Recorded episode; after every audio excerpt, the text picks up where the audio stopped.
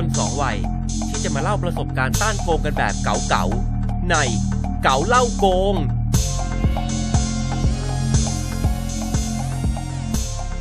สวัสดีครับท่านผู้ฟัง ยินดีต้อนรับเข้าสู่รายการ เก๋าเล่าโกง ผมต่อพัดครับ ผมต่อตระกูลครับ ครับ วันนี้เราจะมาคุยกันในตอนพิเศษนะฮะซึ่งเป็นตอนสุดท้ายของซีซั่นแรกโอ้เราผ่านกันมาทั้งหกตอนแล้วนะเนี่ยโอ้แล้วจะ หมดโอกาสพูดแล้วใช่ไหมเนี่ย ก็หวังว่าถ้าเกิดผู้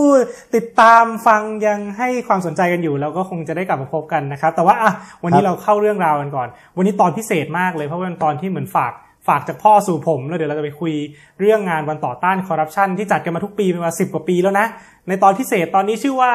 เก๋าคบเด็กสร้างชาติ โอ้โห เก๋ายังไงคบเด็กสร้างชาติยังไงธีมคบเด็กสร้างชาติเนี่ย มันมาจาก ธีมของปี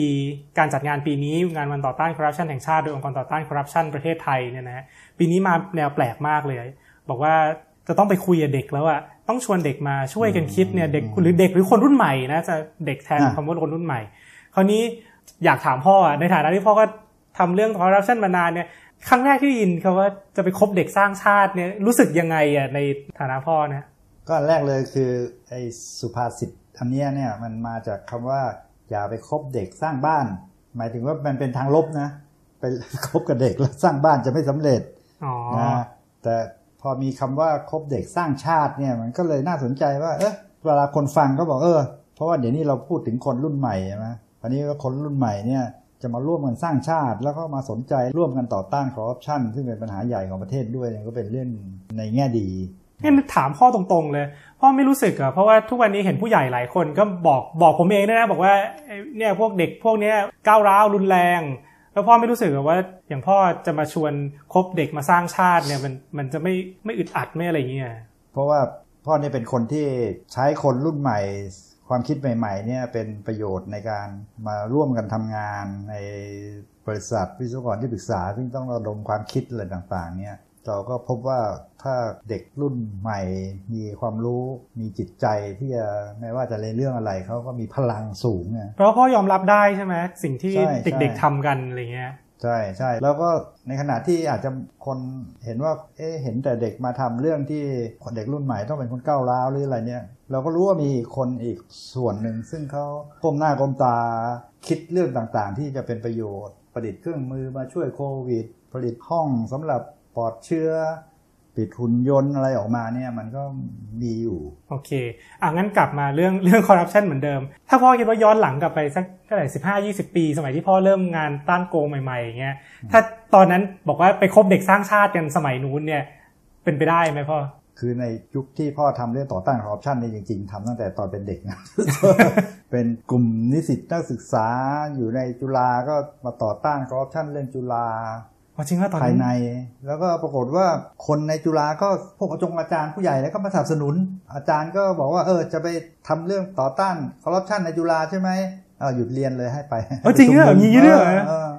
แล้วก็เดินออกไปบนถนนเราก็นึกว่าตำรวจจะมาจะมาปิดกั้นถนนเลยเนี่ยเออก็ก็กั้นถนนให้ แถมประท้วงเสร็จยังส่งรถเมย์มารับกลับบ้านอีก โอ้โห แล้วเช้าวันรุ่งขึ้นกลายเป็นฮีโร่อ๋อ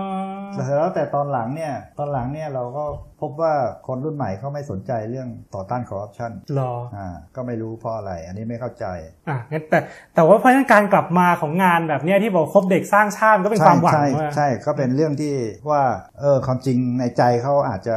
อยากจะร่วมนะ แต่ไม่รู้จะร่วมยังไง หรือเราไปคิดแต่เรื่องแบบเก่าๆ คือว่าชวนเขามาเดินขบวนต่อต้านคอร์รัปชันซึ่งเขามันมันไม่หมดยุคแล้วหรือไง อะไรอย่างนั้นอะ อืม ก็เลยดีใจว่าเออพอจริง ๆ ถ้าเราขอร้องเขาถูกแนวเนี่ยก็ได้รับความสนใจเยอะนะรู้ว่าคนเข้ามาจะมาร่วมสมัครเข้ามาร่วมงานเนี่ยเยอะใช่มากห้าเลยร้อยคนมาเออฮะซึ่งซึ่งมากที่สุดในประเทศไทยใช่ไหมไม่รู้เหมือนกันตั้ไม่งแต่กล้าเคยเคลจัดมตั้งแต่เคยจัดมาเนี่ยน่าจะน่าจะมากที่สุดอืมอ่ามาโดยไม่เกณฑ์คนมาด้วยนะอันนี้คือแบบเขามาด้วยแล้วอ่าทุกคนต้องเขียนใบสมัครเขียนอะไรอย่างนี้มาครับอะแต่ก่อนจะไปเล่าเรื่องเรื่องรุ่นใหม่กัน อยากย้อนกลับไปนิดนึงว่าเรารุ่นที่พ่อต่อต้านแรกๆที่เมื่อกี้ถามไปหน่อยหนึ่งว่าถ้าชวนเด็กมาต่อต้านสมัย 15 ปี 20 ปีที่แล้วเนี่ย พ่อคิดว่าจะมีคนมาชวยมามาร่วมกับพ่อเยอะแค่ไหนอะแล้วถ้าไม่ใช่ไม่เยอะเพราะอะไรอะพ่อก็สมัยก่อนเนี่ยมันอันตรายมากเลย คนที่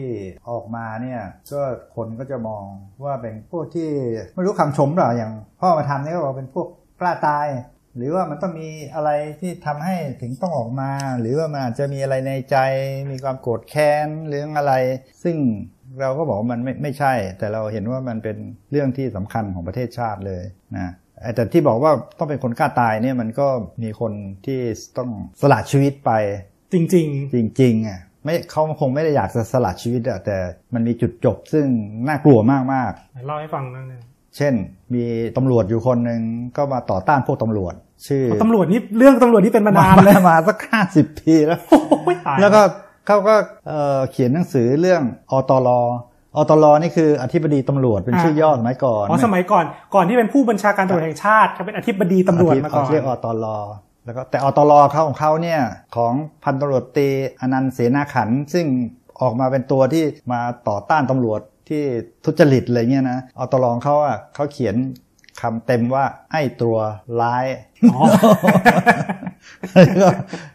โอ้ก็เสี่ยงเสี่ยงมากเข้าโดนจับเข้าคุก ข้อหาต่างอ๋อคนคนคนเขียนคนนี้เป็นตำรวจเองด้วยๆเป็นตำรวจเองด้โดวนยจับเข้าคุกเลย อ่า โดนจับเข้าคุก แล้วก็ในที่สุดก็ออกมาจากคุก แล้วก็วันดีคืนดีก็อ่านข่าวเจออ้าวเจออุบัติเหตุรถบรรทุกชนตายวงเล็บโดยปริศนา โอ้นะก็รู้ว่าเขาคงไม่ได้ไม่ใช่อุบัติเหตุอะแต่มันเป็นทำให้เหมือนเป็นอุบัติเหตุ นี่ก็ก็เป็นเรื่องเรื่องในสมัยเก่า หรือว่ามาในสมัยตอนที่พ่อไปออกทีวีแล้วคุย มีรายการทีวีนะเป็นทีวีอยู่ช่องหนึ่งซึ่งเป็นทีวีของรัฐนะ แต่ไม่ค่อยมีใครฟังเท่าไหร่อะเขาไปออกรายการกับวีระสมความคิดอ่านะก็มานั่งคุยกัน แล้วก็มีโทรศัพท์เข้ามา แล้วก็คุยกันสดๆนะอ่าเรื่องต่างๆอะไรเงี้ยนะก็มีคนสนใจเพราะว่ากล้ากล้าออกทีวีสดๆ คนก็โทรเข้ามาด่า ก็มีอะไรเงี้ยนะก็อ่าในที่สุดก็ชิน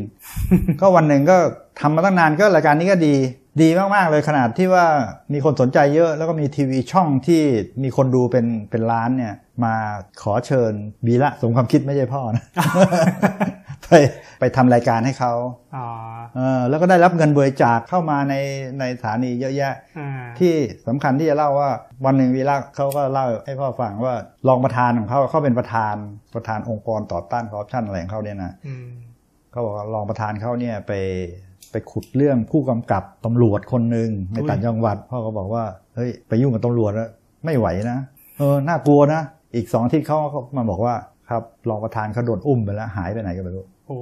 ก็เดี๋ยวนี้ยังหาตัวไม่เจอ เข้าใจว่าตายไปแล้วครับอย่างโอเคเงี้ยฟังแล้วก็หดหู่อะแต่ก็ก็เลยได้เห็นภาพนอกนอกจากภาพว่าความโหดร้ายทารุณมันเป็นยังไง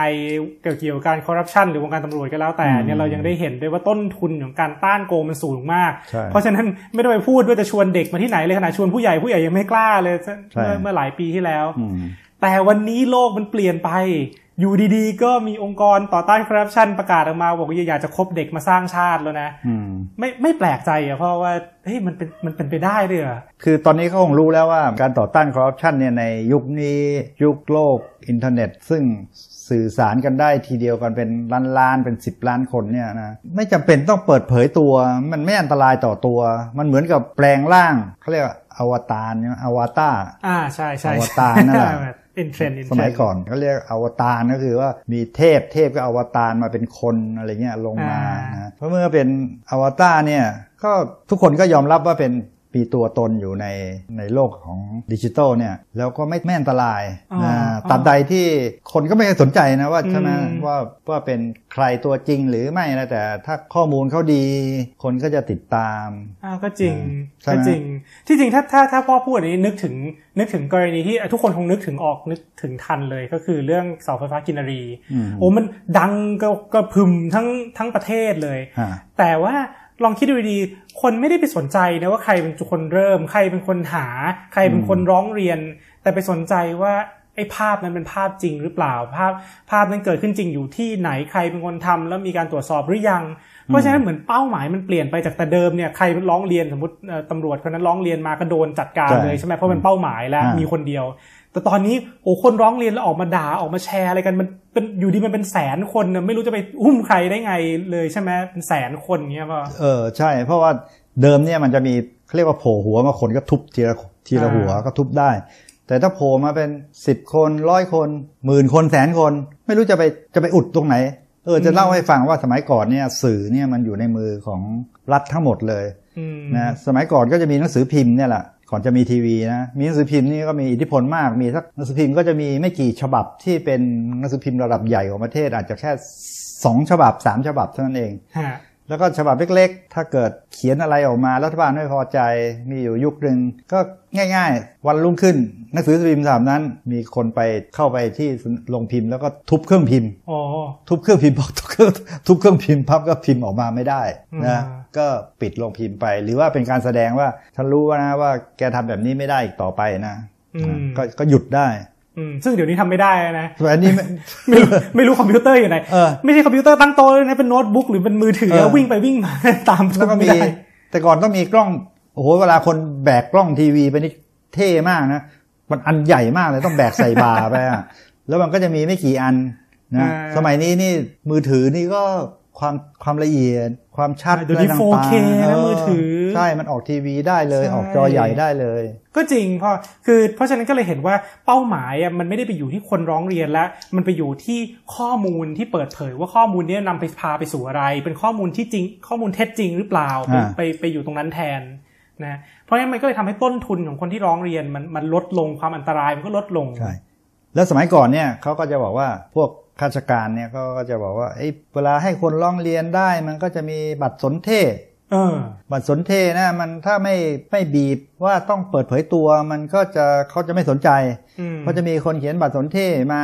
นะแล้วก็เป็นการกลันแกล้งกันอืม แต่สมัยนี้ถ้าคนเป็นแสนคนพูดเป็นทางเดียวกันอะ ใช่ มันไม่มีทางที่ใครจะไปเรียกว่าปั่น หรือว่าไปใช้เงินหรือใช้อะไรอิทธิพลไปทำให้คน นึกถึง Google เลยพ่อตอนที่เราเวลาไปเที่ยวอะไรอย่างเงี้ยเวลานี่หาโรงแรมเออให้เราไปอะเออก็ไปดูในรีวิวพวกเนี้ยอ่าต่อให้มันมีคนเกลียดโรงแรมนี้มากด้วยเหตุผลอื่นนะอ่าแต่ถ้าเกิดมีอีกคนที่ไปพักอีก 3,000 คนบอกว่ามันดีมากเลยไอ้อ่าไอ้รีวิวหวยเนี้ยก็จะฟลัชหายไปเลย ใช่ เพราะตอนจำนวนมากพอเนี่ยมันพอที่จะชี้ไปได้อืมนะแล้วที่สำคัญมันจะมีข้อมูลแท้ข้อมูลข้อเท็จจริงมาสนับสนุนด้วย อย่างที่อ่าโครงการที่นิกเล่าให้ฟังว่าไปอ่ามีมีส่วนเกี่ยวข้องทำด้วยอย่างชื่อ Act AI อ่าที่ดึงข้อมูลจากสื่อจ้างมาจากกรมบัญชีกลางเองเลยนะอ่าเพราะฉะนั้นเป็นข้อมูลราชการข้อมูลที่ถูกต้องแน่นอน เพราะฉะนั้นพอโพสต์ไปปุ๊บนี่คือข้อมูลจากภาครัฐ จะโต้เถียงก็ก็ก็ไปชอบไปโต้เถียงว่าชอบหรือไม่ชอบแต่ถูกหรือผิดอะไม่ได้ เพราะว่ามันเป็นข้อมูลที่แท้จริง อืมอ่า ทีนี้เล่ามาขนาดนี้แล้วน่าจะผู้ฟังน่าจะอยากรู้แล้วว่า เอ๊ะแล้วไอ้ที่แบบคบเด็กสร้างชาติอะคบคบไปแล้วได้อะไรจริงหรือเปล่าอ่าอยากจะเล่าให้ฟังเร็วๆสักหน่อยหนึ่งว่า 5 โครงการคือ 5 โครงการจากที่แข่งขันมาจาก 500 คนนะอ่าอ่าคัดกันมาเรื่อยๆนะจนมาแข่งขันกัน 48 ชั่วโมงอยู่พร้อมกัน นะแล้วก็เจอ mentor mentor ก็มีโอ้อาจารย์มหาวิทยาลัยไปจนถึงอธิบดีกรมนู้นกรมนี้เข้ามาช่วยคิดช่วยแนะนำอะไรต่างอืมๆแล้วก็มาเจอเอ่อกรรมการที่คัดเลือกมาแล้วเหลือสุดท้าย 5 ทีมสุดท้ายจะเล่าให้ฟัฟังว่าเด็ก ๆ เหล่านี้เขาทำอะไรได้บ้างเอออยากฟังเหมือนกันอ่าที่จริงเด็ก ๆ ต้องเรียกว่าเด็กเอ่อรุ่นใหม่นี่ไม่ใช่แค่คนรุ่นใหม่อายุน้อยนะแต่คนอายุมากแต่ยังรุ่นใหม่ที่จิตใจนะอ่าไฟแรงอยู่ก็ถึงคนรุ่นใหม่ด้วยนะทีมแรกอ่ายกเล่าให้ฟังเร็วๆนะชื่อทีมกินยกแก๊ง เขาบอกว่าถ้าเราหาข้อมูลได้มากพอเนี่ยเราสามารถสร้างความเชื่อมโยงได้นะว่าไอ้บริษัทนี้เคยมีผู้เอ่อถือหุ้นเป็นคนนี้ผู้ถือหุ้นคนนี้ มีญาติเป็นนักการเมืองคนนี้มีนามสกุลเดียวกัน แล้วพอมันเห็นทุกอย่างก็จะไปสร้างเป็นเครือข่ายได้ ไม่ได้บอกว่าใครโกงหรือไม่โกงนะครับ แค่บอกเฉยๆว่าถ้าบริษัทนี้เนี่ยมาประมูลนะมันมีความสุ่มเสี่ยงที่จะโกงมากแค่ไหน ถ้าระดับความสุ่มเสี่ยงมันสูง ก็เอาหน่วยงานที่เกี่ยวข้องปปชสตงปปทอะไรไปไล่ตรวจอื มมันก็จะมีโอกาสเจอความทุสิ่งที่ทุจริตได้มากกว่าอยู่ดีก็ไปแรนดอมตรวจอะไรก็ไม่รู้ใช่ไหมอันนี้ก็น่าสนใจมากการอืมใช้การวิเคราะห์ข้อมูลเป็นหลัก อีกทีมหนึ่งเขาบอกว่าวิเคราะห์ข้อมูลแล้วเนี่ย ต้องมีคนเยอะนะ เข้ามาช่วยดู แล้วคนชอบอะไรอะ คนชอบสิ่งที่อยู่ใกล้ตัว เดินผ่านบ้านเราข้างๆมีโครงการอะไรบ้างอืมเขาเลยทำโครงการชื่อว่าขิงบ้านเราเขาบอกรู้จักชุมชนของเราให้ดีกว่าที่เคยด้วยแพลตฟอร์ม เน้นการตรวจสอบการใช้งบประมาณท้องถิ่นอืมใช่ไหมอันนี้ถ้าพูดถึงท้องถิ่นท้องถิ่นอ่าท้องถิ่น ขิงบ้านเราอืมขิงถ้าในศัพท์สมัยใหม่รุ่นใหม่นะขิงคือแบบไปอวดนะไปไปอวดอ๋อแบบว่าบ้านเราดีกว่านะนึกว่าเผ็ดไม่ใช่นะไม่ใช่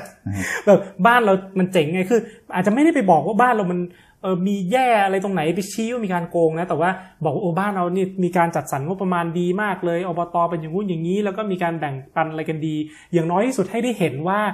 การใช้งบประมาณของเราเนี่ยอืมมันไม่ได้ไม่ไม่จำกัดนะ มันมีจำกัด แล้วคนที่เป็นคนเลือกใช้งบประมาณเนี่ยเขาแบ่งสรรจะปันส่วนอย่างเหมาะสมหรือเปล่าอืมจากที่เราไม่เคยรู้มาก่อนเราควรจะได้รู้ เพราะฉะนั้นถ้าเอาโครงการนี้ไปเชื่อมโยงกับไอโครงการที่เมื่อกี้ที่ผ่านมา อันนี้น่าสนใจนะพ่อ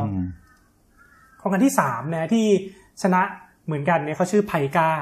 อืมไพกาเขาบอกว่า เอ๊ะวิเคราะห์ก็ได้แล้วข้อมูลก็ใกล้ตัวแล้ว แต่คนต้องอยากเล่นด้วย เพราะมันจะได้สนุกสนาน เขาก็เลยบอกว่างั้นทำเขาทำเป็นแบบ AR เอามือถือส่องเข้าไป แล้วเจอโครงการไหนแล้วข้อมูลขึ้นมาเลยว่าไอ้อืมไอ้โครงการนี้มีข้อมูลอะไรบ้างอืมนะคนก็อยากเหมือนเหมือนเล่นเกมะเอาไปแค่ เอากล้องมือถือไปส่องเนี่ยมันก็จะใช่ใช่เล่าเลยว่าเป็นเขาพยายามจะเป็นโครงการดึงเทคโนโลยี AR ขึ้นมาแต่ที่จริงเขาคงลิงก์กับ GPS อะไรด้วย ซึ่งอืมในทางเทคนิคก็คงต้องพัฒนากันต่อไปอ่านะนี่นี่เป็นแค่ไอเดียนะเพราะฉะนั้นพอเห็นข้อมูลปุ๊บก็สามารถไปเช็คอะไรได้ว่าเป็นอย่างไรสามารถส่งเครื่องร้องเรียนไปถึงหน่วยงานที่เกี่ยวข้องได้ ทีมอื่นๆที่ผ่านเข้ารอบมาด้วยอีก 2 ทีมนะที่ผ่านเข้ารอบมาด้วยแต่ยังไม่ได้รับรางวัลเนี่ยอืมก็คือมีทีมหนึ่งน่าสนใจ ชื่อบล็อกแลนเดอร์บล็อกแลนเดอร์เขาบอกเขาไปใช้ข้อมูลอีกชุดหนึ่งข้อมูลภาพถ่ายดาวเทียมอืมไปดูเลยป่าส่วนไหนที่โดนบุกรุกลุกรานเราไปยังไงอืมแล้วถ้าเกิดป่าตรงนี้ถูกบุกรุกยังไงมีเอกสารสิทธิ์หรือเปล่าอะไรแบบเนี้ยเขาก็จะเช็คได้เลยว่าเออมีการคอร์รัปชันเกิดขึ้นหรือเปล่า อันนี้ก็ใช้หลักฐานเชิงประจักษ์อีกแล้ว เป็น evidence base อ่าทีมสุดท้ายชื่อ Voice of Change อันนี้น่าสนใจอีกอันหนึ่งเพราะเขาไปดึงงานวิจัยมาอืมนะครับเขาไปดึงงานวิจัยที่บอกว่าคนในองค์กรเนี่ยรู้นะนะจำนวนมากอืม40กว่า30 40รู้ว่ามีการทุจริตเกิดขึ้นอืมแต่ไม่ถึง 2 1เปอร์เซ็นต์2เปอร์เซ็นต์เท่านั้นที่จะกล้ากล้าแจ้งอืมแจ้งเบาะแสออกมา เพราะฉะนั้นถ้ามันมีเครื่องมือที่ คุ้มครองความปลอดภัยของคนในองค์กรให้สามารถร้องเรียนได้อย่างเป็นระบบอืมก็จะทำให้องค์กรนั้นโปร่งใส เพราะองค์กรหลายๆองค์กรทั้งสังคมโปร่งใส สังคมก็จะโปร่งใสไปด้วย แล้วก็จะสามารถแก้ไขปัญหาคอร์รัปชันได้จริงอืมจะเห็นได้ว่าทั้งหมดเนี่ยพอมันมีความแบบเหมือนกันบ้างทับซ้อนกันบ้างแล้วมีความหลากหลายกันบ้าง ถ้าเอามาปะประติดประต่อกันนะอาจจะไม่ต้องรวมเป็นเครื่องมือเดียวนะ แต่เอามารวมกันนะ มันกลายเป็นระบบนิเวศอะพอ มันเป็นอีโคซิสเต็มของการต้านโกง และนี่แค่ห้าทีมนะพอคิดทั้งหมดนะภายใน48ชั่วโมงอืมลองคิดดูถ้าเกิดมันมีคนทำแบบนี้ ตลอดต่อเนื่อง และเยอะกว่านี้ทั้งสังคม โอ้โหอืมเฮ้ยนึกว่าโอกาสการแก้ไขปัญหาคอร์รัปชันมันเป็นได้จริงนะพ่อ ใช่ข้อมูลข้อมูลมันไม่ใช่ข้อมูลที่ให้มาเป็นตั้งๆ แล้วต้องไปเปิดอ่านนะแต่มันเมื่อว่าเราเราเกิดความสนใจ มันก็จะช่วยหลั่งไหลเข้ามาได้อืม ง่ายๆนะสะดวกขึ้น จริงๆพ่อชอบอันสุดท้ายเนี่ยที่บอกว่าในองค์กรข้าราชการต่างๆ นี่ก็มีคนดีๆ อยู่เยอะอืมแต่คนพวกนี้ก็ไม่ไม่กล้า ถ้าเรามีเครื่องมืออะไรให้เขาได้รายงานได้ แล้วก็เชื่อมต่อกับข้อมูลต่างๆ ที่อื่นด้วย ก็จะเป็นประโยชน์มาก ใช่ ก็ เรียกว่าทั้งหมดนี้คงไม่ได้ไปไล่จับว่าใครเป็นคนดีคนเลวคนอะไรต่างๆ แต่มันเปิดพื้นที่ปลอดภัยให้คนมันมีส่วนร่วมกัน เป็นการเปลี่ยนแปลงโครงสร้าง เปลี่ยนแปลงสภาพแวดล้อม ให้รู้สึกว่าที่จริงปลายทางแล้วเนี่ยหลักๆเราคือต้องการความโปร่งใสความมีส่วนร่วมของประชาชน เปลี่ยนเขาเรียกว่าอะไรวัฒนธรรมของสังคมไปบอกว่าเฮ้ยต่อไป default มันไม่ใช่การโกง default มันคือการไม่โกง ใช่ แล้วก็คนดีๆ หรือองค์กรดีๆ สามารถจะได้โชว์ออกมาว่าที่นี่ประเทศไทยก็ยังมีองค์กรดีๆนะ เหมือนกับที่อบตเนี่ยมันมีอบตบางอันเนี่ยนะโอ้ยดีมากเลยอืมอยู่กลางป่าเขา คนที่มาเป็นอบตกรรมการ เป็นอดีตข้าราชการชั้นผู้ใหญ่เป็นนายพลเป็นอะไรต่างๆ มาร่วมกันฮะนะแล้วก็ดูแลอย่างดีนะอบตพวกนี้เออก็ไปดูก็ไปสังเกตดูว่าทำไมอบตนี่ไม่ไม่โดนพวกที่อยากจะมาโกงกินนะ เพราะว่ามันไม่มีเงินเลย ก็เป็นตัวอย่างที่น่าสนใจ ก็เลยเออเนี่ยคือคือสิ่งที่เราพยายามคุยกันมาทั้งหมดทั้งรายการเนี่ยทั้งซีซั่นในซีซั่นหนึ่งเนี่ยฮะพยายามจะให้ให้คุณผู้ชมคุณผู้ฟังได้เห็นว่าที่จริงผมกับพ่อก็ไม่ได้เห็นด้วยตรงกันตลอดเวลาฮะบ่อยครั้งเราก็นั่งเถียงกันใช่แต่เราก็เถียงกันด้วยหลักเหตุและผลได้อืมนะแล้วก็ถ้าเกิดเรามา ผมก็อาศัยประสบการณ์ ความรู้ที่พ่อมี มารวมกับ ผมก็ไม่ค่อยมีเรื่องความรู้เทคโนโลยีเยอะเท่าไหร่ แต่ก็ร่วมเพื่อนๆในวงการ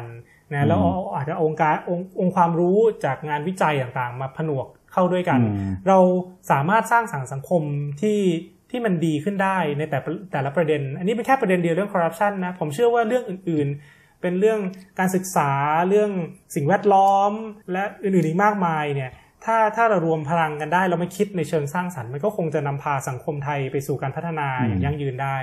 ใช่ คือเป็นไปได้หรอกครบครบเด็กมาสร้างสิ่งดี ๆ ให้กับประเทศชาติเนี่ยฮะมันจะต้องเป็นอย่างนั้นอยู่แล้ว เพราะว่าอนาคตมันก็ต้องคนรุ่นใหม่นั่นแหละอืมมาช่วยกันทำต่อไป แต่ก็ต้องขอการสนับสนุนประสบการณ์คำแนะนำจากคนรุ่นเก่า ใช่ แล้วคนรุ่นเก่าเนี่ยส่วนมากจะมีอำนาจไงมีอำนาจเพราะว่า โดยธรรมเนียมแล้วก็จะแต่งตั้งคนที่อายุมากที่สุด เป็นหัวหน้าหน่วยนั้นอ่านั้นั้นนั้นต่างๆ เนี่ยนะแล้วก็ต้องก็สมควรในแง่ที่ว่ามีประสบการณ์มากที่สุดอืมนะแต่ที่จะสร้างอะไรที่มันใหม่ที่มันทันสมัยแล้วก็ได้เป็นประโยชน์ เต็มที่เนี่ยก็ต้องเอาคนรุ่นใหม่เข้ามาร่วมด้วย ให้ได้ ก่อนจะจบรายการใน episode สุดท้ายนี้ไปเหลือเวลาสักนาทีหนึ่งอยากให้พ่อฝากอะไรถึงคนรุ่นเก่าที่มีอำนาจ ใช่อันนี้เป็นสิ่งที่ยากที่สุดเลย เพราะว่าคนที่อายุมากก็จะมีความเชื่อมั่นในสิ่งที่ตัวเองทำมาตลอดว่ามันน่าจะเป็นอย่างนั้นไปตลอด ก็ฝากบอกว่าเราก็จะทำงานเบาลง ถ้าเราได้คนที่มีพลังเยอะๆพวกนี้เข้ามาร่วมมือนะร่วมกันคิดร่วมกันทำแล้วก็บทบาทจากที่เราต้องไป ทำเองลงมือทำเอง เราก็จะสามารถเป็นคนที่ช่วยสนับสนุนอะไรได้ หรือให้ข้อคิดให้ประสบการณ์เก่าๆ เราเนี่ยถ่ายทอดต่อคนรุ่นใหม่ อันนี้ก็เป็นสิ่งที่จะเป็นประโยชน์มหาศาลเลยนะถ้าถ้าเราคิดว่าคนรุ่นเด็กกว่าเรา อายุน้อยกว่าเราก็สามารถที่จะมาช่วยอะไรได้เยอะกว่าที่เราคิดเยอะ ขอบคุณมากครับ ยินดีมากครับ และนี่ก็คือ